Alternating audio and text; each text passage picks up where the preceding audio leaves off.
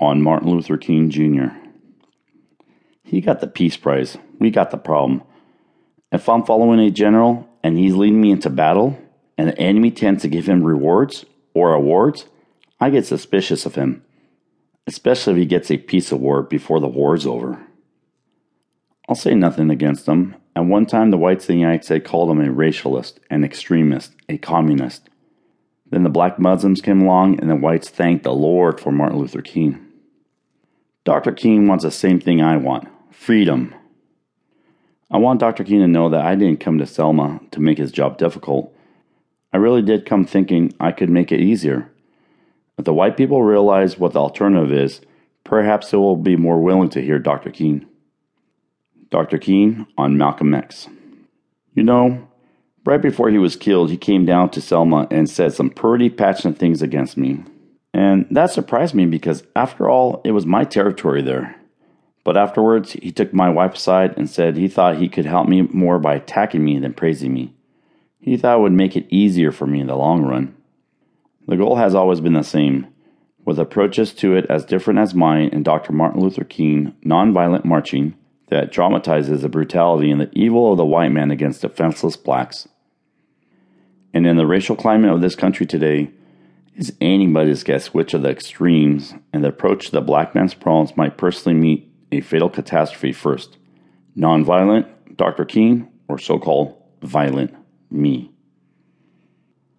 Violence, nonviolence, self defense.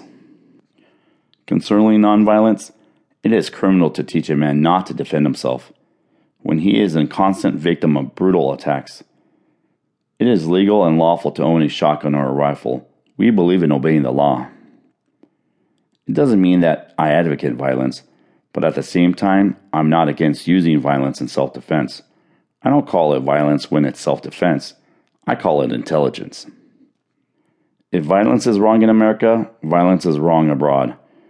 If it is wrong to be violent defending black women and black children and black babies and black men, then it is wrong for America to draft us and make us violence abroad in defense of her. And if it's right for America to draft us and teach us how to be violent in defense of her, then it's right for you and me to do whatever is necessary to defend our people right here in this country. I don't mean to go out and get violent, but at the same time, you should be nonviolent unless you run into some nonviolence. I'm nonviolent with those who are nonviolent with me. But when you drop that violence on me, then you've made me go insane, and I'm not responsible for what I do. I don't favor violence. If we could bring about recognition and respect of our people by peaceful means, well and good. Everybody would like to teach his objectives peacefully. But I'm also a realist. The only people in this country who are asked to be nonviolent are black people. Last but not least, I must say this concerning the great controversy over rifles and shotguns.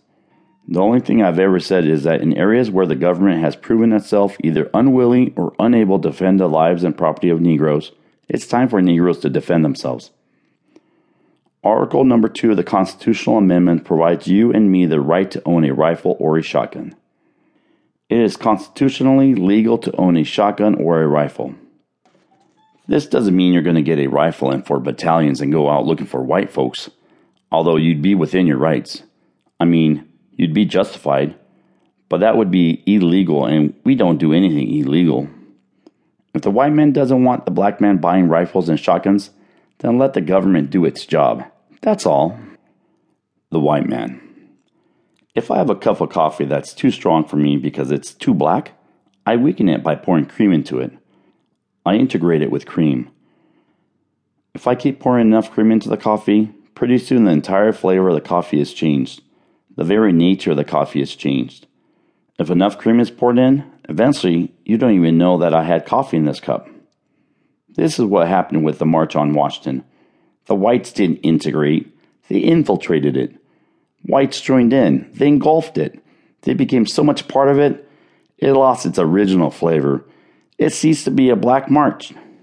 It ceased to be militant. It ceased to be angry. It ceased to be impatient. In fact, it ceased to be a march.